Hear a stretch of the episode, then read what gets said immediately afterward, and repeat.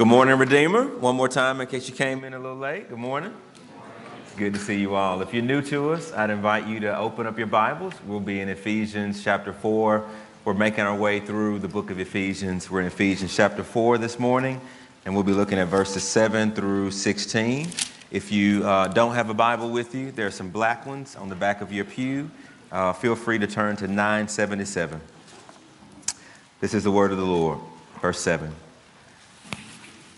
But grace was given to each one of us according to the measure of Christ's gift.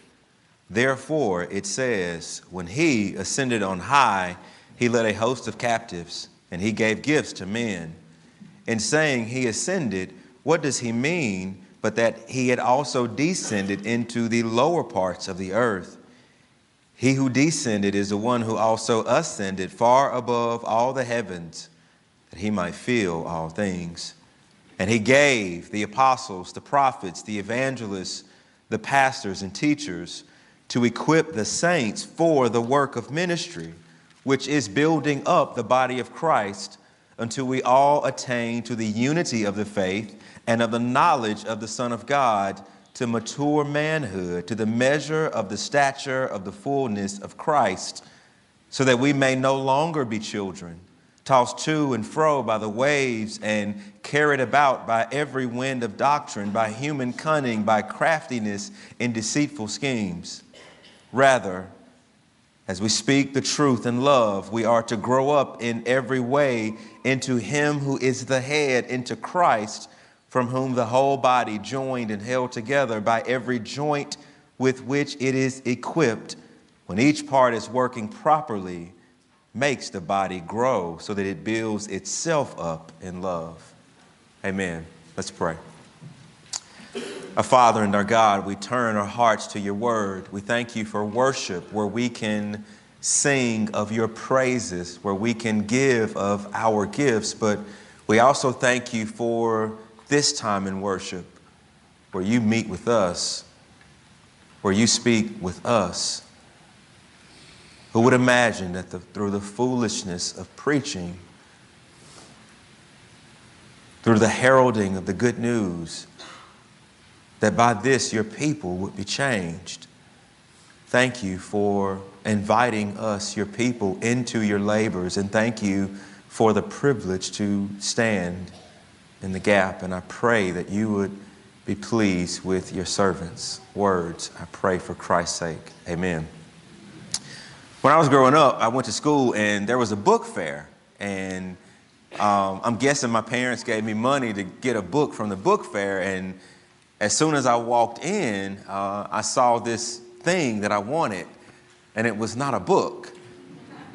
And I walked out of the book fair and I did not get a book. It was a life-size Michael Jordan poster.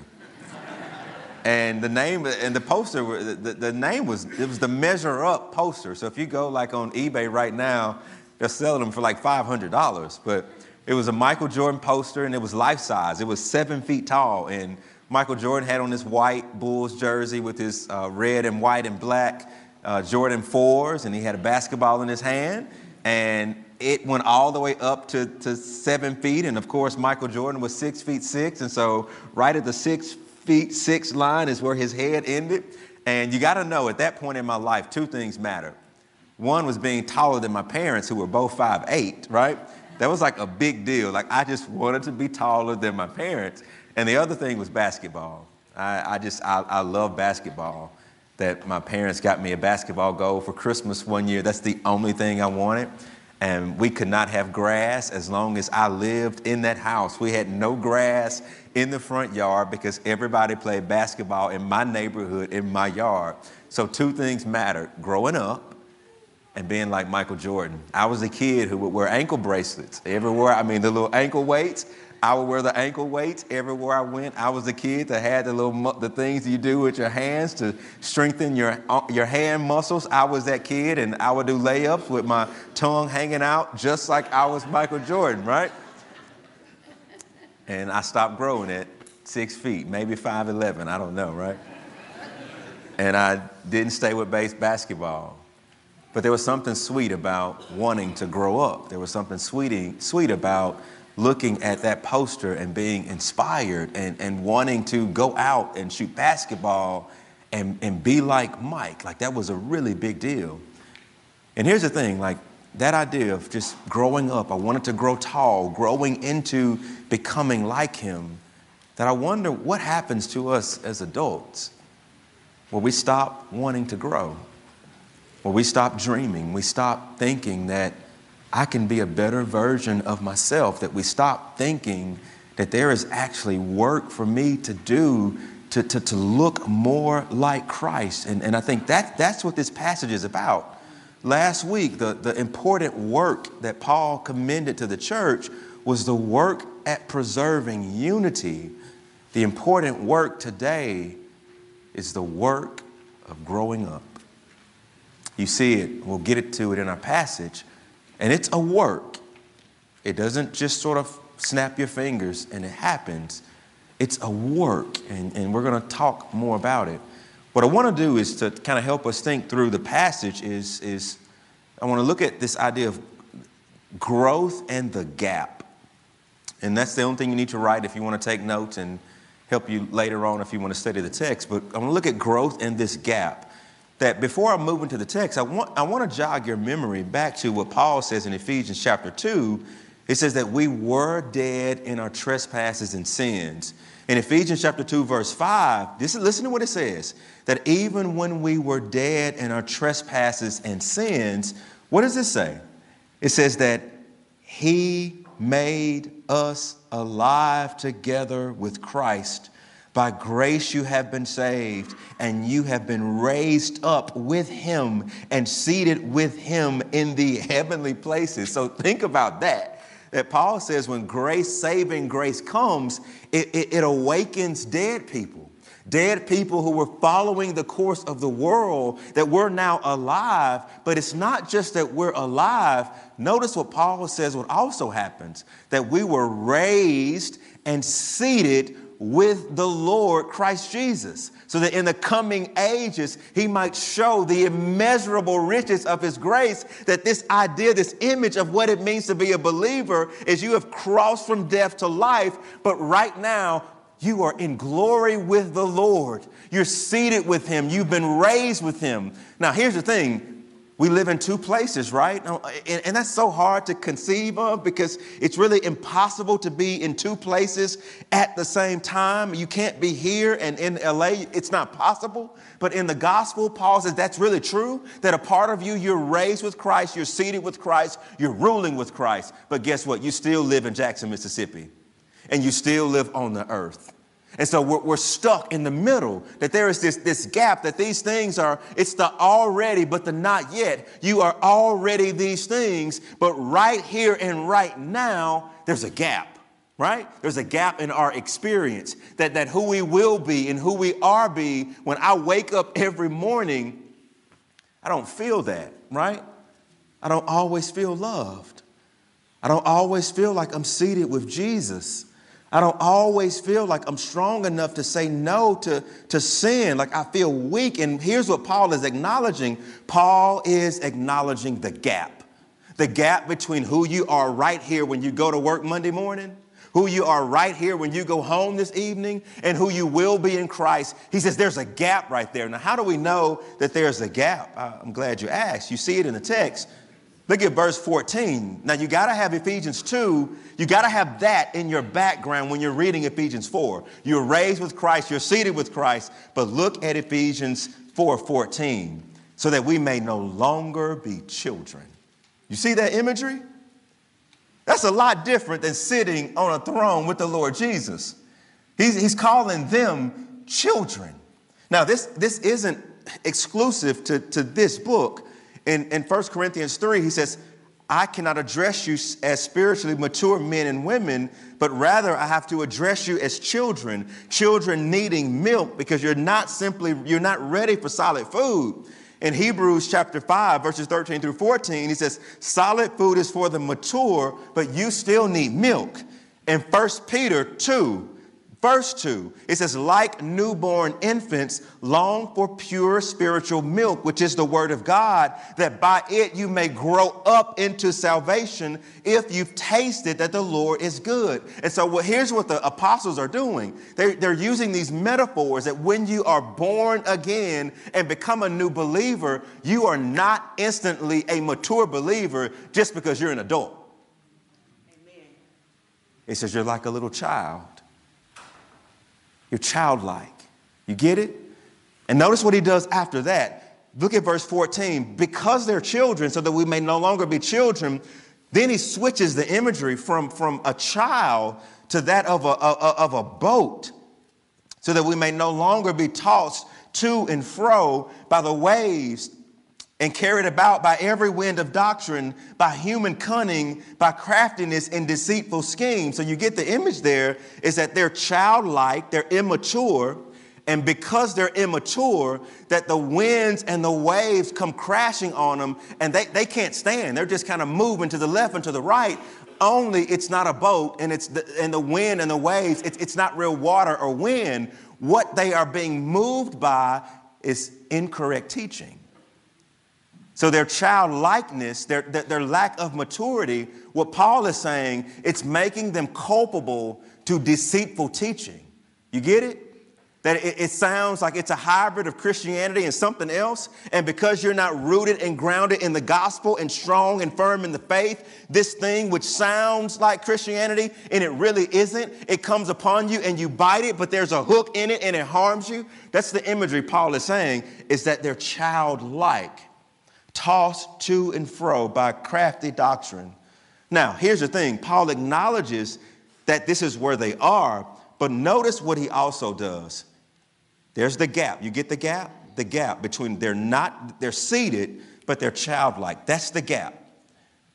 And notice what Paul says. He says, close the gap. In other words, he says, I want you to become more like you are really in Christ Jesus. I want you to change. I want you to grow up. And you see it in the text in verse twelve. Look what it says in verse twelve. Is he speaks of the body as needing to be built up. Look at verse twelve. To equip the saints for the work of ministry, for the building up of the body. That's the imagery. We're weak and we're childlike. Build us up. Make us strong. Close the gap. You see it in verse thirteen. He speaks of the body. Look at verse thirteen. Until we all attain the unity of the faith and of the knowledge of the Son of God. Look at that next phrase. To mature manhood. You get it? Maturing. That, that, that's another thing he's saying. I want you to mature and be matured to the measure of the stature, the fullness of Christ. You see it again in verse thirteen. He says that we, fourteen, that we may no longer be children. He, this is this is one part in the body. So, so Jesus, he says, become like children and enter the kingdom, right? So childlike is good. But once you're a Christian, remaining childlike is not. You get the imagery? He's saying that we may no longer be childlike. He's saying close the gap. You see it in fifteen. He outright says, look at it. Rather, speak, rather, speaking the truth in love, we are to grow up. This is a commandment to, to grow up. Look at verse sixteen. The body needs to grow, to build itself up. So by the sheer vocabulary, here's what Paul is saying. Hey, I'm with you. I acknowledge the gap. If you're a Christian and you think deeply and rightly about yourself and where you are right now and all that you are in Christ, if you're really, really, really honest, you're not there yet. And what Paul is saying is I want you to work at closing the gap. Work at growing up. So this is what it means, right? That when God saves us, he's not just giving us a get out of hell free card. You know, that we kind of pull out on Judgment Day, that we can kind of live like we want to live right here. And then on that day, ah, I got it, right? That, that's not his understanding of salvation. His understanding of salvation is that God saved us from our sins and brought us to himself. And now that we are his, he says, I want you to keep growing, grow in it, work at maturing, work at it. And here's what this fundamentally, this is what it means. It means that when God saved you, all the potential to be who He wants you to be in Christ, it's there in seed form. When you plant a seed, it does not look like this seed is going to blossom into a mighty tree or a beautiful flower. It just does not look like it, but it is. Everything is inside of the seed to become what it was destined to be. And that's the imagery that Paul is bringing to bear upon us, Christians, that everything he's going to call us to be later in the book, he's actually saying, the Spirit has given us the potential, right? Growth and the gap, and He's calling us to, to, to close the gap. He's calling us to make working at growing up a priority. The second point is, is growth and the goal, right? So if you're growth and the gap, this is growth and the goal. That when we talk about growth, we really have to step back and say, well, what, what's the goal?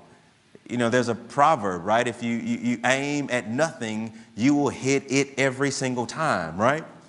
The idea there is, is you have to have a target, right? When I say let's grow up, when we look at our kids and say, I want you to grow up, what are we saying? Are we saying, hey, I want you to be emotionally intelligent? Are we saying I want you to be able to function independently? Are we saying I want you to be able to hold a job down and be out on your own? When we say these, th- these terms, grow up, here's the thing, we have to We have to define it. Grow up into what? And here's the thing, that, that if you, if we don't,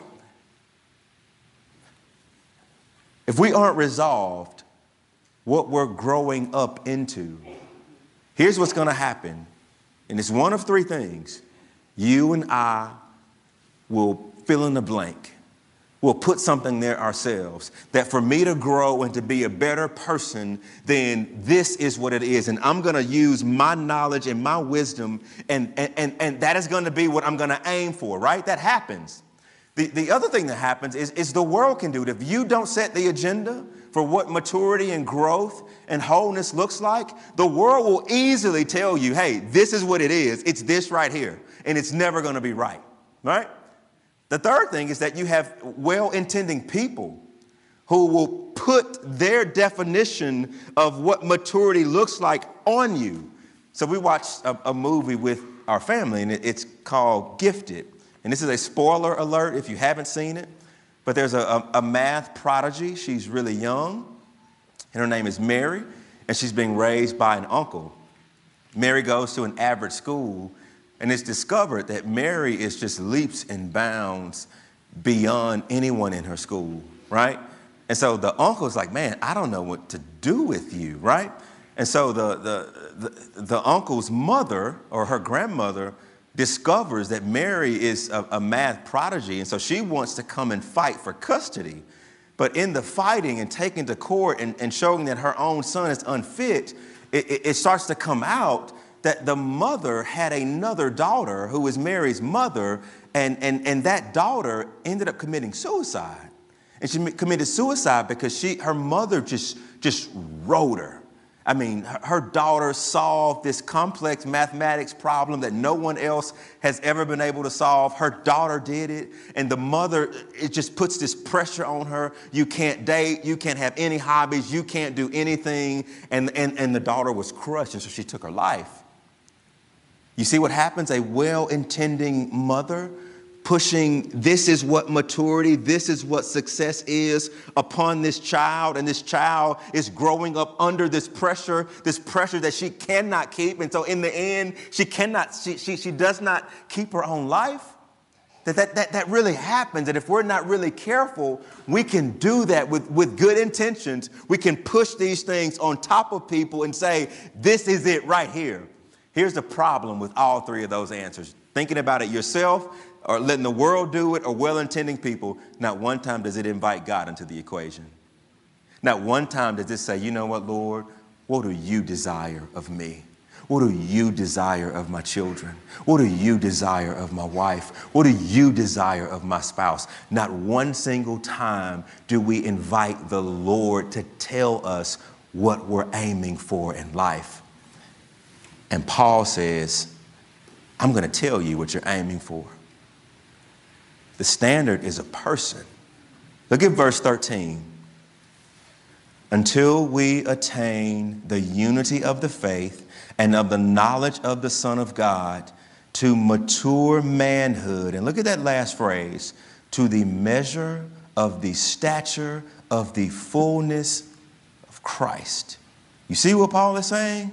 He's not just saying work at growing up. He's actually saying what I want you to grow into is not a what, but it's a who. I want you to look like Jesus. He says it again in verse fifteen. Look at verse fifteen. Rather, speaking the truth in love, we are to grow up in every way into him who is the head, into Christ. And so when Paul thinks about what does maturity look like and, and where is it going and what's the goal, he's saying the goal is the Lord Jesus, that you would look like Jesus, that I would feel like Jesus, that I would look at the world in the way that Jesus looks at the world, that I will be grieved by sin in the way that Jesus was grieved over sin, that I would look at death the way that Jesus views death, that for Paul, maturity was growing into Christ. Thinking like Christ, living like Christ, talking like Christ, behaving like Christ. Do you know how freeing this is? When we're raising children and, and they're wrestling with identity, that the highest and best thing we should want for them, just look like Jesus, baby. That's it. I'm not saying it's simple. Simple, uh, it's simple, but it's not simplistic. But that, that's the aim. When you get down to what we should desire above all things for your pastor, for your elders, for your deacons, for yourself, for your children, for your spouse, it's that, Lord, that's it, right? That they, they, they look like Jesus. He's the standard. And here's the thing, when we do that, it by default knocks some other things off of the table that I think we try to put up there and say, hey, this is what maturity means. This is what the, the, the fullness of Christ means. No, here's the thing, right? Let's say that, that you didn't go to college, right? And you grew up in a home and, and, and, and that was identity. You got to get a degree. You have to go get a degree. That, that, that, that, I'm for college degrees. I really am. But here's the thing. Jesus did not go to college. You know what I'm saying? Like, I'm not, I'm not, I'm not, I'm, I mean, let, let's be really honest. Just that if, if college was essential, if it was essential to your son or daughter being perfect in Christ Jesus, he would have done it, right? You get it? And so here's the thing. I think it's freeing to want Christ formed in them above all things, whether you graduate, whether it takes you twelve years, whether you go and you drop out, baby, it's okay. All I want for you is that you would look like Jesus, and let's let's rest right there. You get it? That some of you are, are wrestling through identity stuff, like, man, like Lil Wayne says, my money's so old, it's growing gray hair. Y'all ever heard that phrase? He's talking about like old money, money that's like five generations old. That's just kind of been passed down generation, generation, generation. That, that's kind of what he's getting at. Some of us in this room are, are living check to check, right? I don't have it like that, you know? We don't have it that good. And if you're not careful, when you see everybody posting about where they're vacationing and what they have and what they do, you will import that onto yourself and you will think the measure of success and maturity is I have a lot of money. And I'm not anti-money. The Lord, the Lord gives it, right? It's a gift, but not everybody gets that. And here's the thing. Jesus did not have anywhere to lay his head. You get that? You see? Maturity is, is, is Christ-likeness. That in the world you hear things about, man, I just have to find a husband. I, I get it, right? Marriage is so good. It's, it's, it's really good. But marriage is not ultimate, right? It is not ultimate. And if you are a young lady growing up thinking that you will arrive somehow when you marry the right guy, I'm here to tell you that marriage is good, but it is not as good as Jesus, and it is not ultimate, right? Jesus was a single man. You get it? But if you, you know, you keep up with social media and you watch what somebody tweeting about level up, because they're going to post a picture with their superstar husband and level up, and then they're going to quote a sermon by somebody else, and they're quoting Proverbs, he who finds a wife finds a good thing, and the guy's telling you, well, the problem with some of y'all, if y'all, y'all got the spirit of girlfriend, right? You get it? And so this person is twisting scripture, and it's making our women feel like they're inferior because they don't have a man to their side. You get how twisted it is. You see? If marriage was that important, it would have been married. It's good. It's great. I love it. It's not ultimate. See, that's what Paul is. Paul is pushing off anything that we would forge an identity around. And he's saying, I want you to grow up. But we're, what we're aiming for, what we're after is, is you just, you look like Jesus. You date like Jesus. Well, he didn't date, so, uh, th- you know. But you get what I'm saying. You approach sexuality like Jesus. You approach worship like Jesus. You honor the Father with your body like Jesus. You get how simple it is? And that's what Paul is saying. The goal of growth, when I talk about building up and having you grow up and mature, I don't want you to put whatever you want to put and say, that's the goal. He says, no, I'm telling you what the standard is. You just look like Jesus. Now, how does this happen? The gap is real. We all feel it.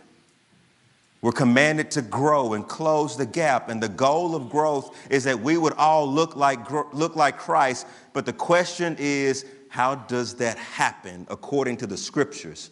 How are men and women transformed and, and taken from children who are carried away by strange doctrine to those who can stand? How does that happen? Here's what Paul says. It's growth and grace. It's grace. It's grace that saved us. And Paul says it's grace that's going to sanctify us. And that's why you see it. Look at verse seven. But grace was given to each one of us. Look at verse eight. And he gave gifts. Look at verse eleven. And he gave. That you see three times in this section, it's all about the free grace of God.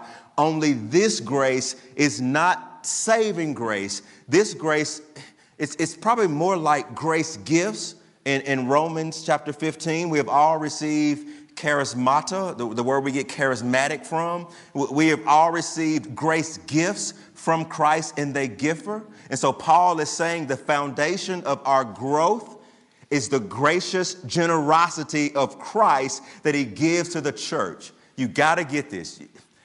All right, so here's what Paul does. It's absolutely beautiful.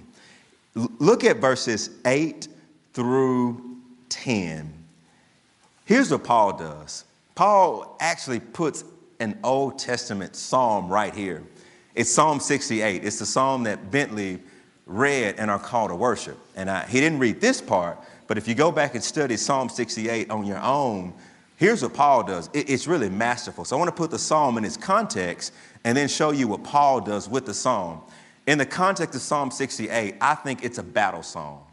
You know, there are all types of psalms. There are psalms of grief. There are psalms of thanksgiving. There's the psalm, psalms of ascents when they're going into the house, the house of the Lord to worship. I think this is a battle, battle psalm.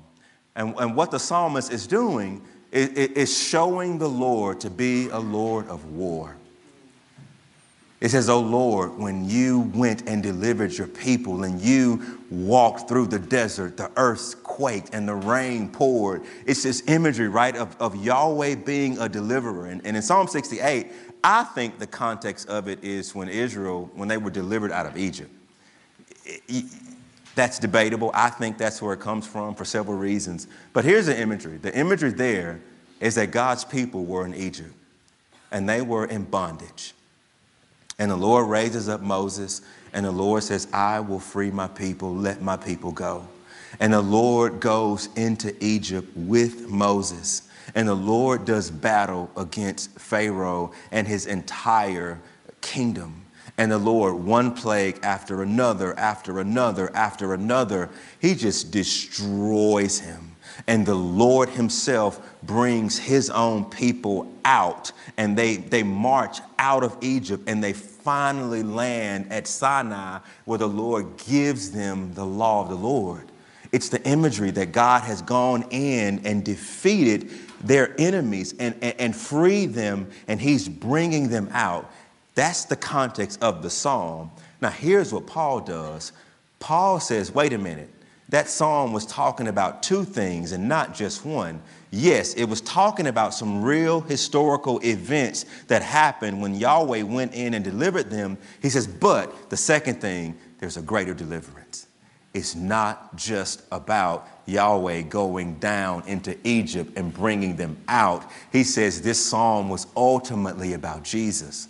There was the second person of the Trinity, the Son of God, who went down from glory and came down to the earth, and he marched into the enemy's line, and he did war. He gave up his own life, and he rescued us not from Pharaoh, but from our own sin and our own captivity, and he leads us out as his captives that he has won for himself. And here is what was customary to do. That's why you see the ascended and descended language.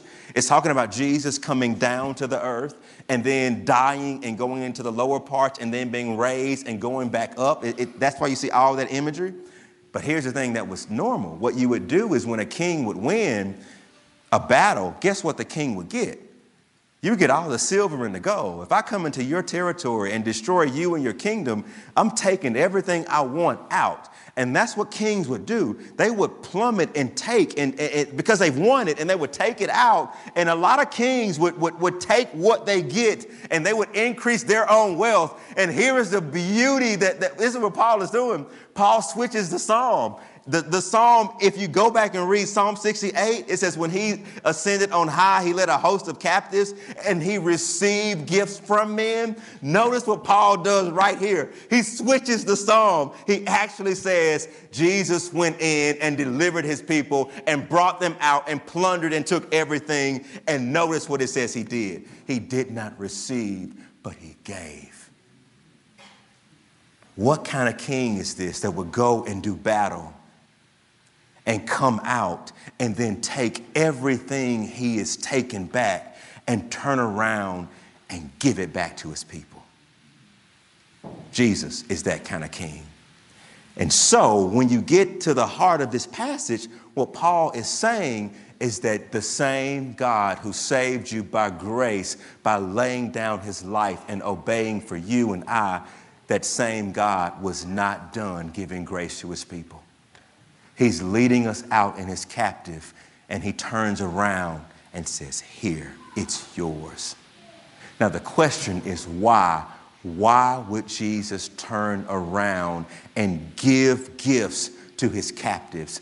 Because his captives are like little children who need to grow up, and they need to be matured. And so what Jesus says, I will save you with my grace, and then I will turn around and give you more grace that you might be conformed to my image. And so at the heart of our growth and change, it rests upon the graciousness of Jesus. He's given. The question that we have to ask is, well, what did he give to the church for the building up and the maturity of the church? Paul says, I'm glad you asked.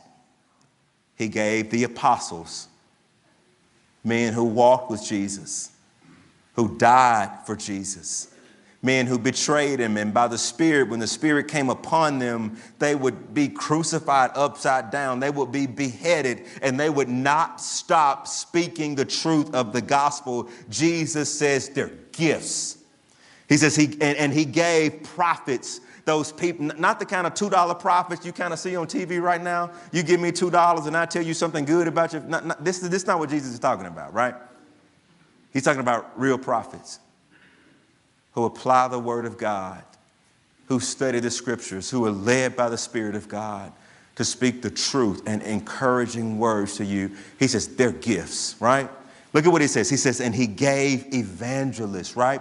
People who will go talk to a doorknob and try to see it love Jesus, right? People who, that's all they're going to do is just talk about Jesus, talk about Jesus, talk about Jesus. He says, yes, they're gifts to the church for the hearing and building up of the church. And he also gave pastors and teachers, that the shepherds who teach. And I think this is important because after the apologists, uh, uh, after the apostles come through and the prophets come through and the evangelists come through, you get this church, and then this church starts to get its own elders and its own shepherds who will care for the flock of God. Right there, Paul says, that's gift, that's grace to you right now, right? He's gracious. He raises up people who will love and serve and enable people to stand. And notice what he says in verse, uh, the second part of verse twelve. He doesn't just give us apostles and prophets and evangelists and preachers and teachers that they might do the ministry. Look at verse twelve. To equip the saints for the work of ministry, for the building up of the body. You get that? He also gives to the church you, each other. As you look to your right and look to your left and look down and look up, he's given grace to you through people in this room right here. That you all would be equipped to do the work of ministry towards one another. That the work of ministry is synonymous with building up the body.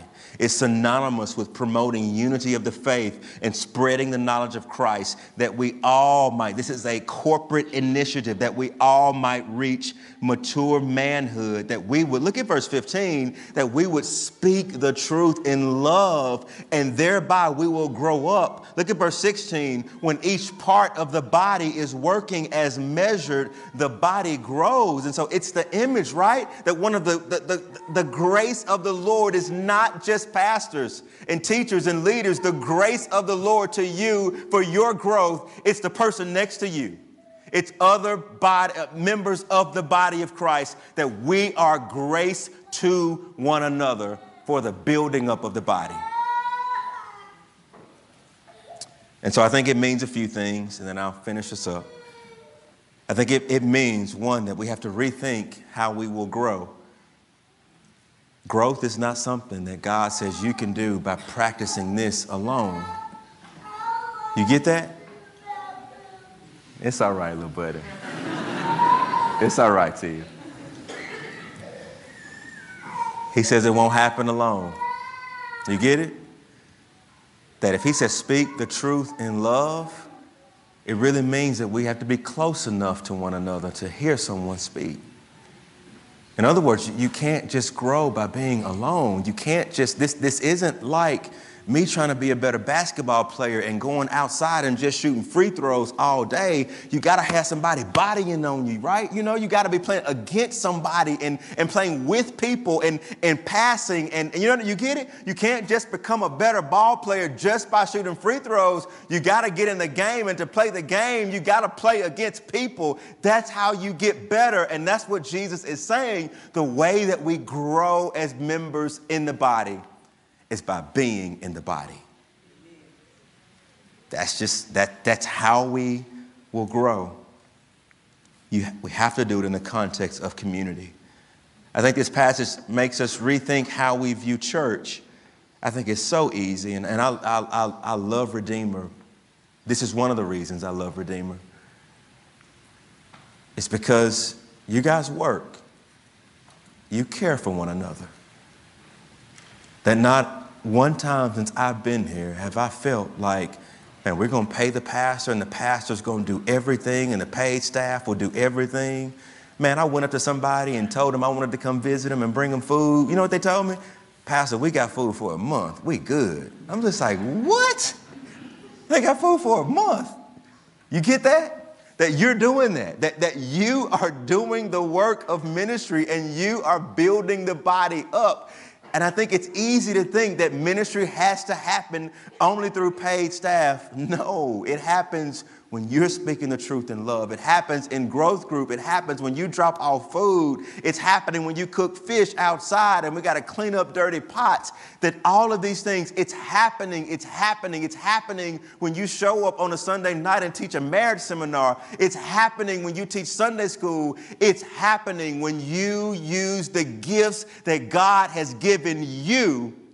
In the context of the body, the body becomes a better and more healthier place because everybody is doing their part. That's just what Paul is saying. And so I'd encourage you to re- rediscover your own gifts. Spend some time reading this passage of First Corinthians twelve. It's not a matter of if you're gifted. It's a matter of what has God gifted you with. He's given you gifts. Some of you are old and you, you can't come on a Wednesday night, but you can pray. And you can pray long and hard for me and for this church. Some of you have children and you, you can't, you're limited. God's gracious, right? You can pray, you can write letters. That I went to visit someone and I got there, man, and there's a group of young ladies who are loving our senior citizens in a way that it brought me to tears, right? That I get over there and these girls have picked her up and taken her to out for dinner for her birthday. You know, you get it? That's how the body works. It cares for itself. And so I'd encourage you to, to find your gift. It's the reason why in our new member class, we do. Steve does a spiritual gifts assessment. We want you to take the time and let the Spirit lead you. Find what the Spirit has given you already. Last thing, I think we leverage our diversity. Last week, we were told to work at maintaining unity. This week, we marvel in our diversity. And our quote, our reflection quote, it says, the church is richer and better and stronger because of our diversity. If we were all alike, there is little doubt that the church would flounder. But all are vital for the building up of the church, and none should despise the gifts that Christ proportions by his authority out of his generosity and for his transforming purpose. You see what he says? His transforming purpose. And he gives gifts to that end. And so what's important? Growing people is important. Not the number of people and not pews, that, that's good, but growing the people who are here, that's a priority of the church. Why do we exist? Two, by the grace and power of God to assist people with maturing in the Lord. And Jesus is the standard. The church is the means. And the whole body participates in it. Let's pray. Our Father, I do pray that we would see that uh, grace that has saved us is also grace that changes. You've been gracious to give good gifts to this body, men and women and children, old and young and black and white and married and single. I pray that we would all see ourselves as gifts to this local expression of the church, that we would be gifts to our city and seek to do good works in it. And I pray, Lord, that we would use the gifts that you've given to the glory of Christ to see men and women more conformed, not to our standards, but to yours. We pray that for Christ's sake. Amen.